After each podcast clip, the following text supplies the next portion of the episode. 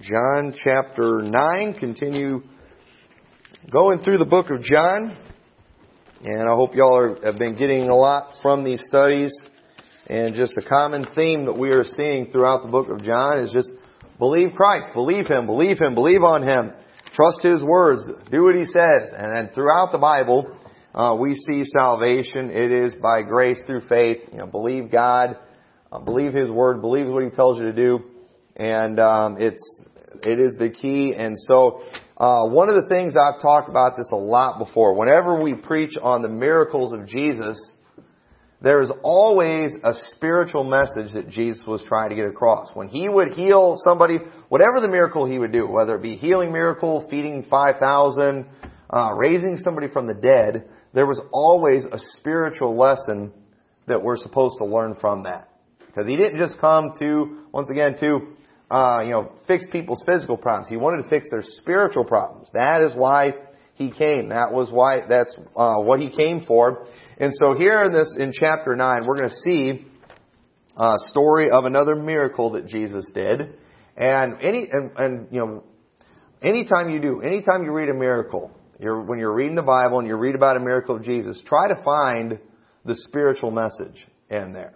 And we do in a lot of churches, uh, you know, especially in the charismatic churches, they love talking about the miracles of Jesus.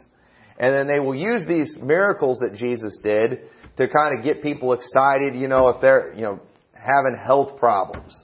They'll talk about the miracles of Jesus, you know, and then, all right, come forward, folks, and let's lay hands on you and let's heal you of your physical problems.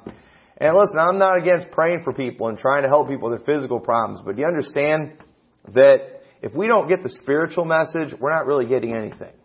The spiritual message is so much more important, and most churches today are leaving that out. And we can't do that. So let's go ahead and let's start reading in verse 1. And it says, As Jesus passed by, he saw a man which was blind from his birth, and his disciples asked him, saying, Master, who did sin, this man or his parents, that he was born blind? Jesus answered, Neither hath this man sinned nor his parents, but that the works of God should be manifest in him. And I've preached on this before, but I want to I want to make sure this gets repeated because we need to understand this. That you know, not everything bad thing that happens is because of sin. And sometimes as Baptists, we are horrible about this. We will see something bad going on in someone's life, and we'll think, you know, we'll start pronouncing judgment. You know, you know why this is happening to you, don't you? This is happening because you're wicked. Can anybody think of somebody in the Old Testament that that happened to? Job. Job, we see that in the Bible in chapter 1, he was a perfect and upright man, one that feared God and eschewed evil, and he went through all those horrible things, and then most of the, seems like most of the book of Job is his friends trying to figure out why God had all that bad stuff happen to him. They're all trying to figure out what's the sin in your life? What did you do wrong that caused God to bring all this judgment upon you? And it turns out he hadn't done anything wrong. God wanted to be glorified in this situation, and God used that situation in Job's life to help millions of people.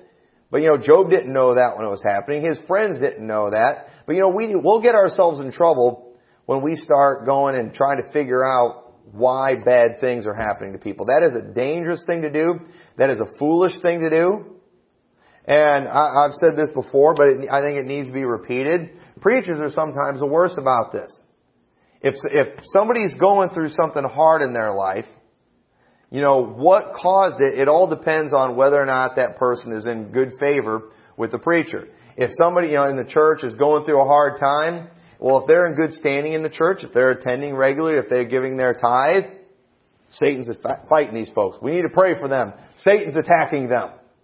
But if it's somebody who's not in good graces with the church, somebody who maybe they've been missing, they haven't been doing everything they're supposed to do, judgment of God is on them. And let me tell you, folks, you know, that, that is just a horrible thing to do. That is dangerous. And if you want to go around doing that, go for it. But boy, you better be right. You better be right and just understand that is the type of judging we're not supposed to do. That's when the Bible talks about not judging. We should not do that. Listen, uh, if when you do, when you see people going through hard things, don't try to figure out why. Just pray for those people. Just pray for them. Be a help. Be an encouragement to them. God might be trying to do something great in their life through that. And so you know what? Just be a help. And that's what the disciples did. Here's a guy. He's been born blind. And that was a stupid question too. Who did sin? This man or his parents? Well, if he was born blind, you know, how could it have been his sin? You know? And so, you know, maybe they thought that God in His sovereignty knew that there was some great sin that He was going to do, so He struck them blind from, you know, that's just, that's ridiculous. And that is, that's a horrible attitude, and I see preachers do it all the time. And they do, they're trying to get people in the church to stop doing some sin, and they can't find any Bible to prove that it's bad. So what do they do? They tell a scary story about somebody, this one person, they got away from God and they went and they started messing with stuff that we shouldn't be messing with and all of a sudden, you know, they got in a car wreck and they got crippled and it was the judgment of God upon their life. You know, and we don't, are you sure? Are you absolutely sure about that? Be, be careful. But then, it, but once again, if it's their friend that it happens to, it was Satan attacking them. And so, don't do that. Let me tell you, some of the best people I know you know, have gone through some of the most horrible things that you can imagine. You know, my favorite missionary that has ever walked the face of the earth is in heaven right now from a car wreck after going through, I mean, trial after trial after trial while he was in his ministry. He just kept being faithful, faithful, faithful. And that man went through so many horrible things. And I'm telling you right now that, you know, I think it was because Satan was attacking him, but somebody who didn't like him would probably say it was got the judgment of God on him. And you know what? I don't, I'm not going to try to figure that stuff out. I'm not going to try to sort that stuff out. You know, that's between them and God, and we just need to be a help to whoever we be a help to, and don't go pronouncing judgment on people, and don't, if you're, if you want to do that, go ahead, but you better be right. Because if you are, if you're saying they're going through that because they've been out of church, well, make sure you don't ever get out of church. Because if that's what you think God should do to people who get out of church, then, man, you know, it's probably going to happen to you if you get out of church. So just watch it. Sometimes bad things do happen because of someone's sin. But I don't recommend making those judgments. Be very careful. Sometimes God allows bad things to happen so He can do a great work. I think that's the case here with this man. God allowed it to happen because God knew one day that there was going to be an opportunity where Jesus would be able to heal this man, and not only just heal this man of his blindness, but be able to teach a great and wonderful lesson to the world. And through this miracle, we see this man get saved in this story. Had he not been blind, who knows if he would have ever paid any attention to Jesus. Had that man not been born blind, he may have died and gone to hell eventually. and so it turns out I believe it was probably a good thing that he was born blind. But you know, most of the time when it comes to circumstances why bad things happen, we'll probably never know why they happen until we get to heaven. And so it's really pointless to try figuring it out. Just, just trust God. And we should never ask the question, you know, why do bad things happen to good people? Alright, How many's heard that before? You know, why do bad things happen to good people? A lot of people will use that as an excuse for getting out of church and getting away from God. You know, I just don't understand why God will let something so bad happen to someone so good, usually talking about themselves. I got out of church because this happened to me. You know, why would God let that happen to me? Do you know how arrogant that is? We should never ask why do bad things happen to good people. We should ask why do good things happen to bad people. Anybody who says that doesn't understand their sin. We should ask the question every day, why does good things happen to bad people? Why does God bless me the way He has? Not why did God take away one of my family members, but why did God give me those family members? You know, why, why did, you know, you'll have people too, and listen, if you lose a loved one, go ahead and be sad. There is nothing wrong with being sad because you lost a loved one. If you love that person, if you had a great relationship, you're going to be sad, okay? Nobody's mad at you for that. Okay? But at the same time, we're not supposed to sorrow as others who have no hope. Okay? And if you do, if you lose that person, don't ask the question, why did God take them away from me? Ask the question, Lord, why, what did I, you know, why would you give them to me for so many years? You know, Why, why did you bless me with them all those years? You know how many funerals I've been to where nobody cared that the person was dead? I mean, hardly anybody was even at the funeral. You know, and you, and you see that and it's like, that person died and nobody's even sad. I talked to a pastor here in town one time and he said one of the things that he does at gravesides that he occasionally does, but now he's careful about it, is at the graveside, he'll just ask people, you know, because you don't want to, at, funerals, you don't want people to start giving testimonies because it goes down, they start going down memory lane and it can go real long. So what he would just do is he'd just kind of open up. Somebody describe this person in one word. And, you know, and people would just say, you know, loving, caring, generous, you know, and everybody just kind of does it that way. Well, they did it with one, one guy one time and everybody started saying horrible things. Selfish. Jerk. I mean, they're all saying these terrible things about this person. He was just like, oh, what do you do? what do you do now? You know, and, and nobody was sad. Nobody was sad that this person was dead. And it was like they all had to be there out of obligation. And listen, we all hate being sad, but would it, would, would you rather that be the situation? You know, if your mom or your dad dies and you're at that funeral, would it make you feel better if you were glad that they were dead? Listen, if you're sad, that says, hey, there was a lot of love. There was a lot, there was a lot of good. You had a lot of good years. That's why you're sad. The fact that your heart is broken shows that you obviously had some wonderful times. There was obviously a lot of love there. And you know, you ought to thank God for the sadness. It could be one of those funerals where nobody cares. And you know what? When I die, you know, I do. I want my I want my family to take comfort in the fact that they'll see me again in heaven someday. But you know what? I hope they're crying too. I, I hope some people are going to be sad. You know, I, and and um, but you know, sometimes though, uh, at the same time, what everybody ought to think is, you know, if I die tomorrow, I, you know, your attitude shouldn't be, you know, why did God take Pastor Tommy from us? It should be, hey, why did God allow us to have Pastor Tommy for six years? That should be the attitude. That should be what we say. And so, you know, how, how do we know when bad things are because of sin? Turn over to Luke chapter 13 verse 1. Luke chapter 13 verse 1. It says, There were present at that season some that told him of the Galileans whose blood Pilate had mingled with their sacrifices. And Jesus answering and said unto them, Suppose ye that these Galileans were sinners above all the Galileans because they suffered such things? Some Galileans went through some horrible things. Many of them died. Do you think this happened to them because they were worse than the other Galileans? He said, I tell you nay. But except ye repent, ye shall all likewise perish. Or those eighteen upon whom the tower in Siloam fell, and slew them. Think ye that they were sinners above all men that dwelt in Jerusalem? I tell you nay, but except ye repent, ye shall all likewise perish. He brings up a couple things that had obviously happened in their recent history, bad things, Knowing these people's wicked hearts, you probably think they were worse than everybody else, don't you? You probably think they deserve those things, don't you? But Jesus said, you know what? That's not why those things happen. He said, I tell you, nay, but except you repent, you shall all likewise perish.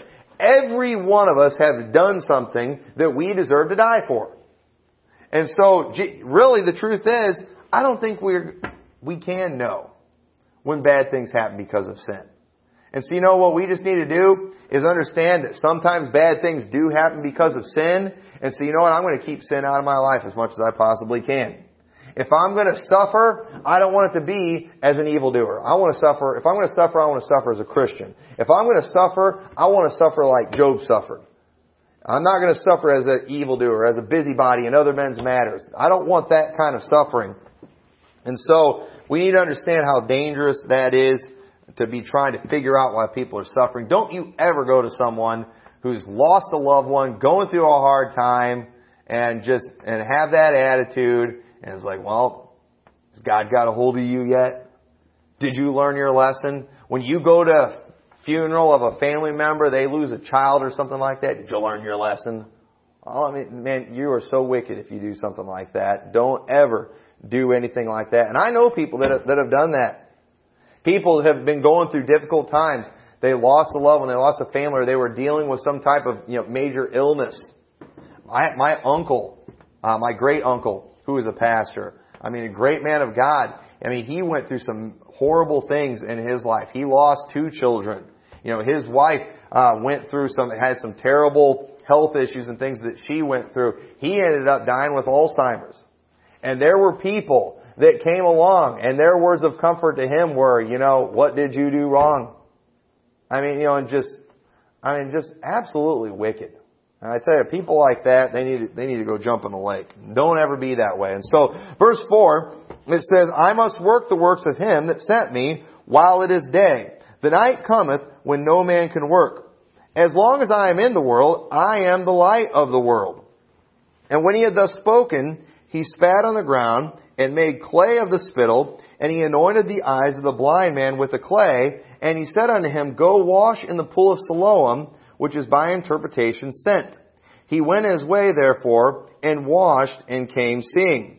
So right here, you know, Jesus, when he talks about, you know, while I'm in the world, I am the light of the world. Jesus is basically saying right here, you know, he had to take advantage of the opportunities he had that were presented to him. Okay? Here he is. It's the Sabbath day. There's a lot of people around. Here's a man who is blind.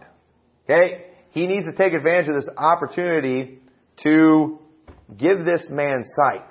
You know why? Because Jesus Christ, He is the light of the world. Okay? Now, so, and, and think about this. We mentioned in a couple chapters before, uh, it talked about, I uh, mentioned that prophecy about Jesus, how He was that great light. Okay? And here He refers to Himself as the light of the world. And it's interesting, He says that in a story where He's going to heal a man of his blindness. Okay? Now, understand, you know, I'm not a scientist. I don't know a lot about a lot of things, okay? But I do know that without light, we can't see, can we? Okay? All of us in here, we all have a form, a shape, a look, but y'all understand if there is no light, we can't see, can we? We can't tell what, where anything is. Has anybody ever been in like, you know, total darkness before, okay? I mean, just absolute total darkness. We went, last year when we were in Branson, we went down in a cave. And we got way down deep in that cave, and then they shut the lights off down there. And man, it was, it was weird being in something that dark where you can't see anything. And it wasn't that I went blind. It was just there was no light. Therefore, I could not see. And we, this man here, he's blind. He can't see. Jesus Christ, he is that light of the world. What is he trying to do? He's trying, he's, once again, he's speaking spiritually here. He's trying to be that spiritual light. We saw earlier in John that he was that light that lighteth every man that cometh into the world. In John 3, it talks about how men love darkness rather than light because their deeds were evil. Those who are going to be able to understand spiritual things, they will not be able to see those things unless they have Jesus Christ in their life. These people walk in darkness. The world, it sees the things that we do as, you know, it watches us as Christians, it sees the thing, they see the things that we do, and it makes no sense to them. Why? They are in darkness. I've never done this before, but I, you know, I, I can't imagine how would you explain color to a blind person? One who, one who is born blind. How would you do that? How would you describe that to them? You know, is it is there is there any way they could possibly understand those things? You know, colors when they are blind, when they've never seen anything. You know, how how could you explain beauty to them or ugliness to a blind person? You know, you just I, I don't I don't know how. And how can you explain spiritual things to people who are spiritually blind. Okay? And a person will be, continue to be spiritually blind until they put their faith and trust in Jesus Christ. And sometimes as Christians, we, we waste a lot of time trying to explain a lot of things to lost people that they are incapable of understanding. They have to get their sight first. And then you can explain those things to them. You know, I've wondered this before too, okay? if a person, let's say they're 40 years old, and I don't know, some people might know about this who've studied this stuff. If a person lived 40 years never having seen a thing, and then all of a sudden they had their sight restored, 20/20 vision, what you know, what would that do? when all of a sudden they start seeing people and things, would they automatically, you know, know how to run around and avoid certain things? And I, I don't know. You know, it, it seems weird. You know, you and I, we know if we're walking through here to just kind of watch those spots in the pews right there, because if you hit your shin on them, it hurts really, really bad. You know, are they going to know to, to pay attention to those things and what to pay attention to? You know, would they be able to even if the person was in physically good condition, would they immediately be able to run an obstacle course or something like that? Am I the only one who ever thinks about these things? You know, just I, I you know, I you know, I, I really don't know. And I think you know a person too, when they first get saved, they're not just going to automatically understand everything about the Bible. You know, you got to kind of start from scratch, and they'll slowly begin to learn, and they'll start seeing things. But you know, it's it's going to take some time. But Jesus, so he is, he, you know, he's that light. He, while he's in the world, he's got to take advantage of these opportunities. And you know, when we're out witnessing, or when you're not even just out witnessing, when you're anywhere, we don't know when we're going to get another chance to witness to somebody. We've got to take advantage of the opportunities we have. Jesus was doing that right here. It's the Sabbath day, but here's a man who's blind, and not only does he need his sight, but he needs to get saved. And so Jesus, he was going to take full advantage of it. You know, we don't always know when someone's heart is ready. I mean, have you ever been there before when you're out soul winning and it was just like the timing was perfect? That person maybe was going through something in their life or there, you know, there's been times I've talked to people too and you know, they had just been talking with somebody else about this very thing or just been reading their Bible. I mean, there's been, I can't tell you how many times I've knocked on someone's door trying to give them the gospel and there has been something going on in their life that has had them thinking about it and then when all of a sudden you show up, man, they are ready to listen. And, you know, so that's, you know, we don't, we don't always know when someone's heart's ready. You know, we don't always know too who's going to be the one to have faith and who won't. Some people are just not going to listen. So we, we just need to take advantage of opportunities. We got to learn to take advantage of our chance. And Jesus in this story, notice how he puts the clay on his eyes. You know, whenever Jesus would heal people, he didn't always use the same method, did he? And here, he goes and he puts clay on his eyes. And now this is just my opinion. Okay? I think the, I think the reason he did this, I think there's a couple reasons. One, what did he tell the man to do? He told, told him to go wash in the pool of Siloam. Well, that man, he could have at that moment said, all you did was put clay on my eyes. That's not going to do anything. But no, what did he do? He went, didn't he? You know why? because he believed him. He, he had faith, and so he went and he washed. But I think another reason he did that too is because Jesus knew, we've already seen several times in the book of John how they, you know, the, the Jews were trying to kill him. Because he would do miracles, because he would do them on the Sabbath day, and here it is the Sabbath day again, and he goes and he heals a man, and so I think he told him to go wash just to kind of give him time to, you know, separate from him. So, you know, they're not all, you know, trying to kill him right then at that moment. Because we're going to see, after this man gets healed from his blindness, it creates a huge uproar. I mean, uh, they practically put the man on trial because he was healed of his blindness. It's, it's, this, this chapter is absolutely crazy the way these people acted. And so uh, I, I think he wanted to give himself time to kind of hide before the uproar gets started because it wasn't his time to die yet. And so look at verse 8, and it says, um,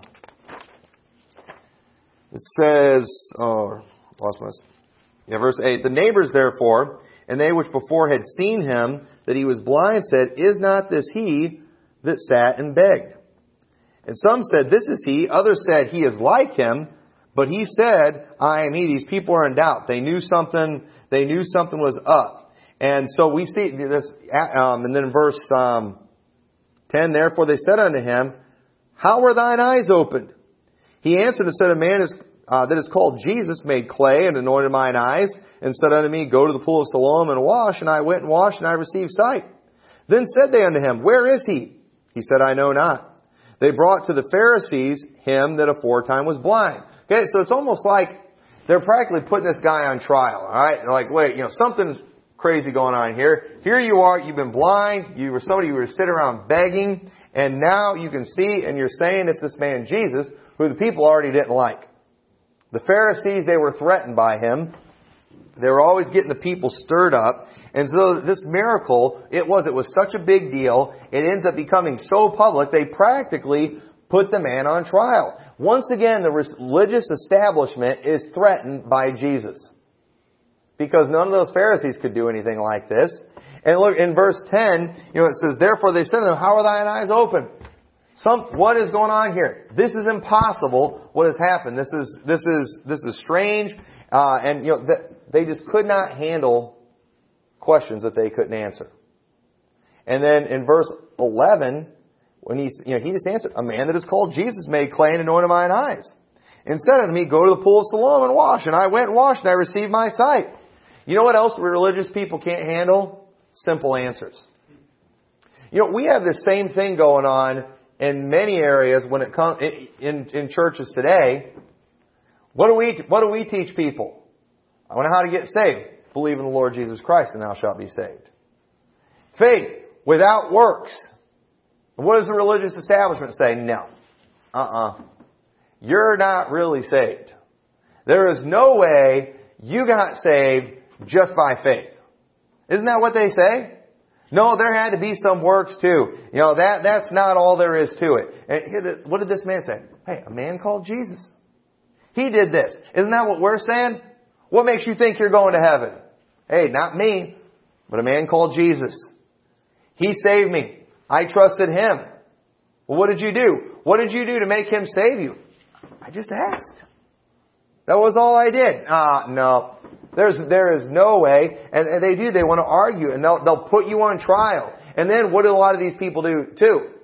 They'll start watching your life and you know, and if, if you're not perfect, if you don't repent of all your sins, you never really got saved. Now you're not, you're not really saved. And you know, they tried to tell, you know, if, if they could have, you know, they could, they would have tried to make everybody think, no, this man's not really blind. or this man really still is blind. And you know, and they did try to act like maybe he wasn't blind. Maybe he had been faking it before, but then they, we're going to see they brought the parents in. Sure enough, yeah, he was born blind. But they, do, they the religious establishment, they can't handle those simple answers. They can't handle a faith in Christ alone. They can't handle the whole priesthood of the believer thing. A salvation that can get you into heaven and you don't need anyone else. And listen, folks, I love the church. I think the church is important. I think everybody should be in church, but do y'all understand that you can get to heaven without this church?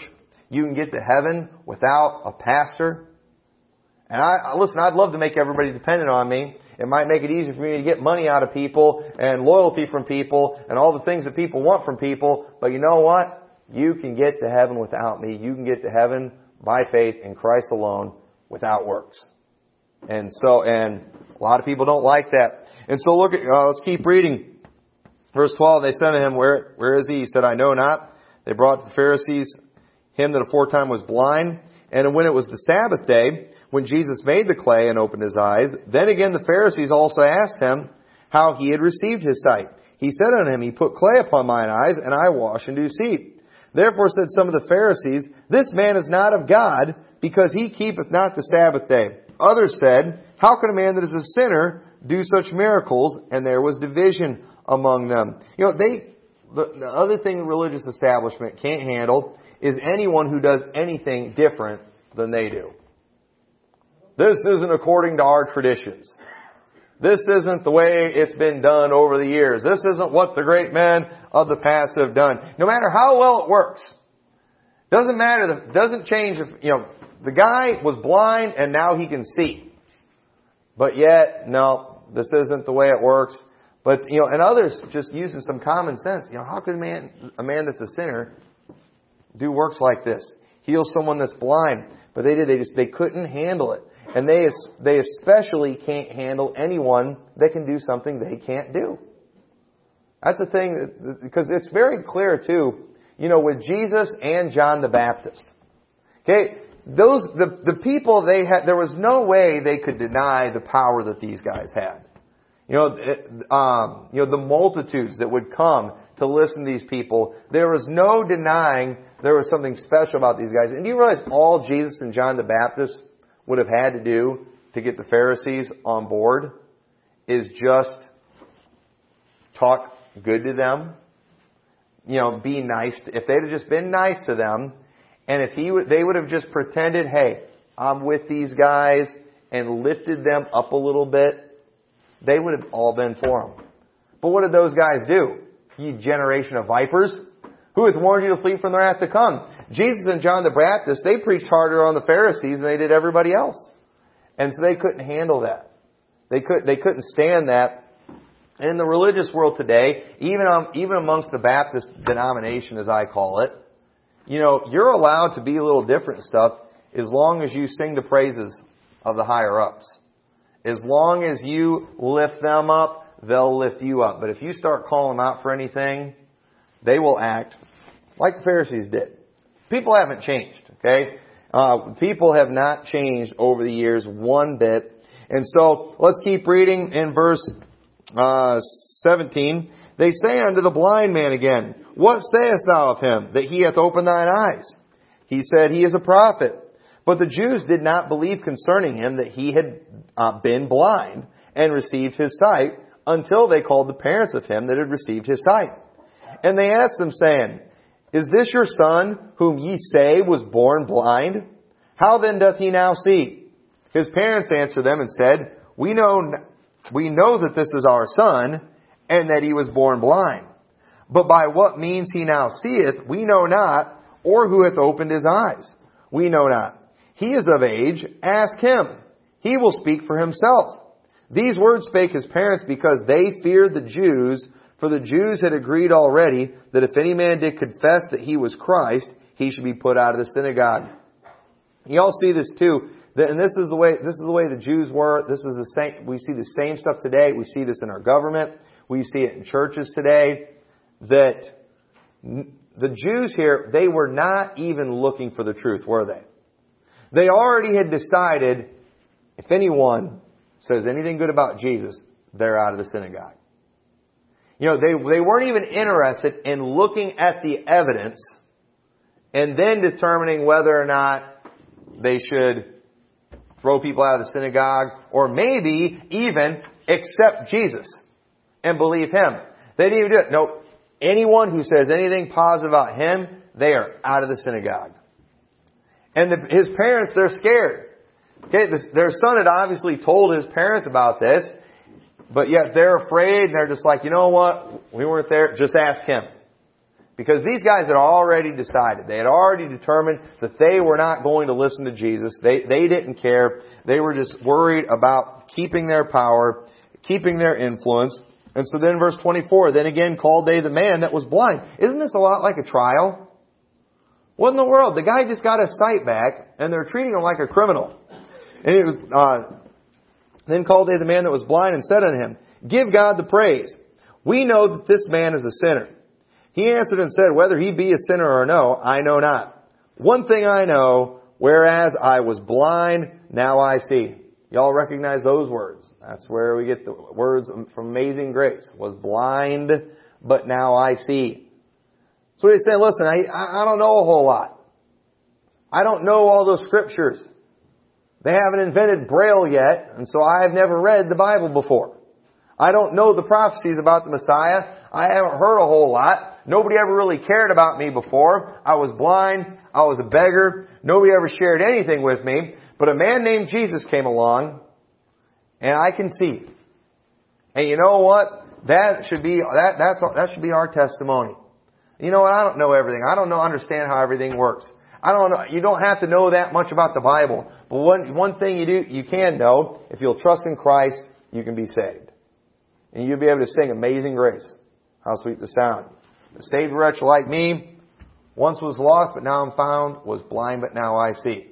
Person who gets saved, they can say that. And that's what he said. Then said they to him again, What did he to thee? How open he thine eyes? They've already asked him this and he's already told them. He answered them, I have told you already, and ye did not hear. Wherefore would ye hear it again? Will ye also be his disciples? I don't know if he's getting smart with them here, or if he's just seriously dumbfounded by this. He's like, you know, I, have told you this, and you didn't hear.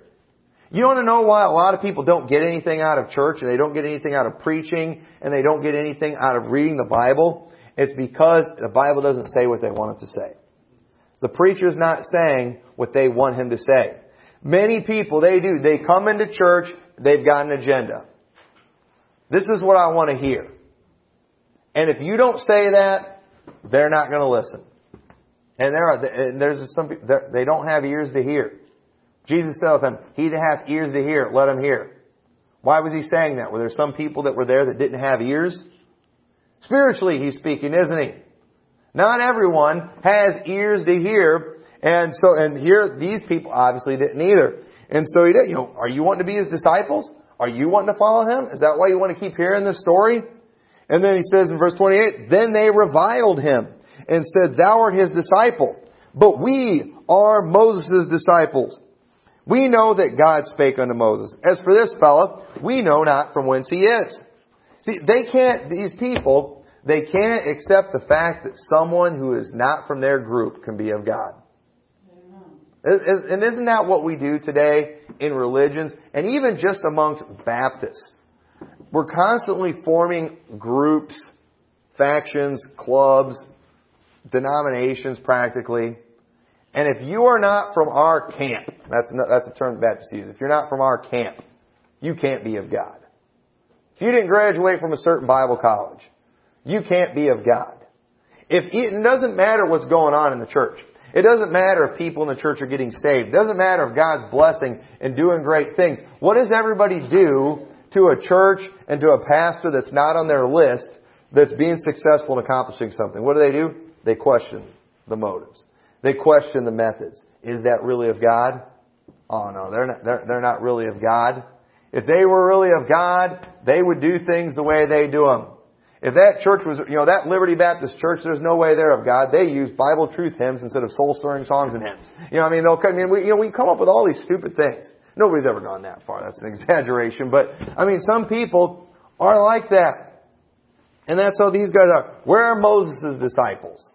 And, you know, you're, you're following Jesus, and we do. We've always got to put somebody in a camp. Because most people do, they don't think for themselves.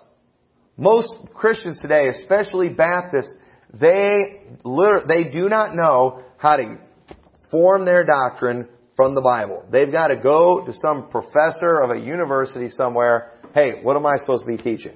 They got to go download a doctrinal statement from one of their colleges, their alma mater, to figure out how they're supposed to teach on different doctrines. They can't just read the Bible and figure it out themselves. They got to make sure they don't do anything that would separate them from their group because then they're going to get, you know, called out and people aren't going to like them. And you know what? I think that's a bunch of garbage. I think that's ridiculous and that is going on today and it's always gone on and it will always go on until Jesus comes. And so, you know, they, you know, people, they, they can't fathom that someone that's not a part of their group, you know, is, is of God. Once again, that priesthood, the believer thing. That's one of the Baptist distinctives. That you can get to God and have a relationship with God without a priest. You can do that. You can get saved and go to heaven without me. Without Liberty Baptist Church. That is possible.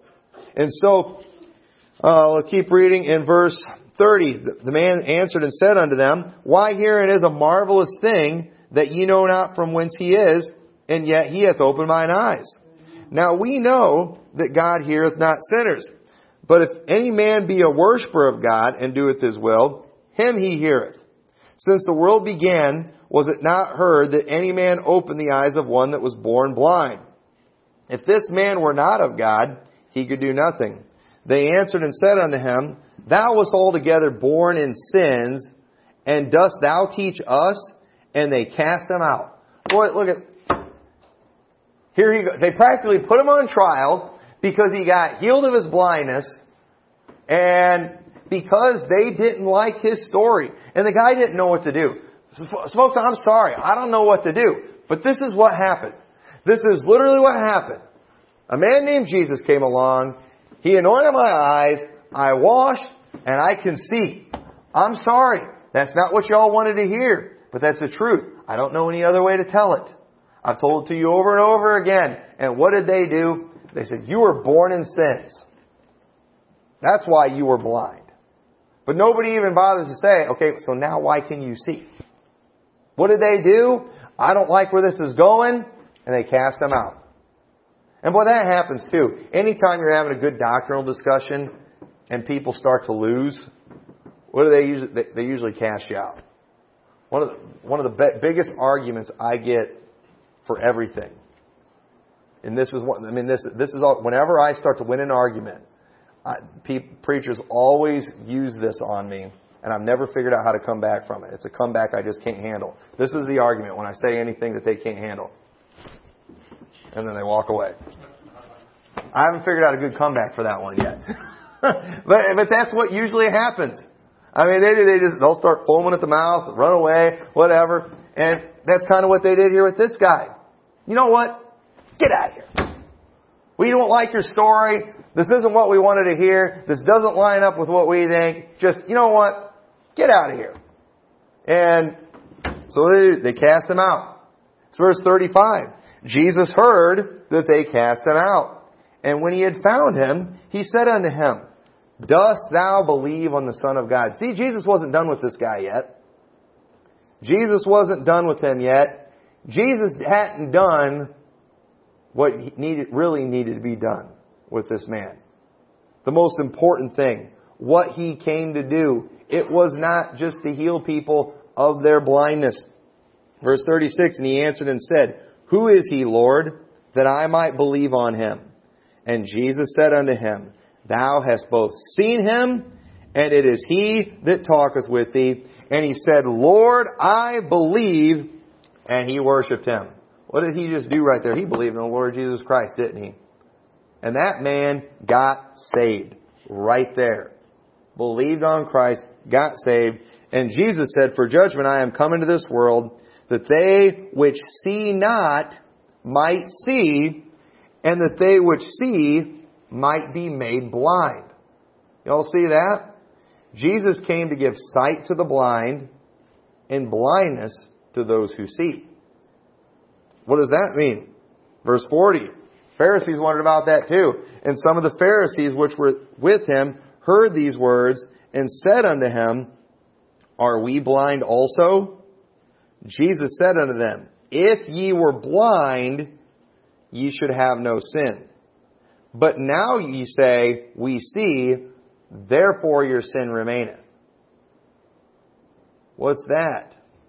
Once again, with the Pharisees who had no faith, Jesus starts kind of talking in parables and stuff. And because these people, they just, they refuse to listen. But basically what he is saying right here, you know, he's showing this was his mission. It was to give sight to the spiritually blind.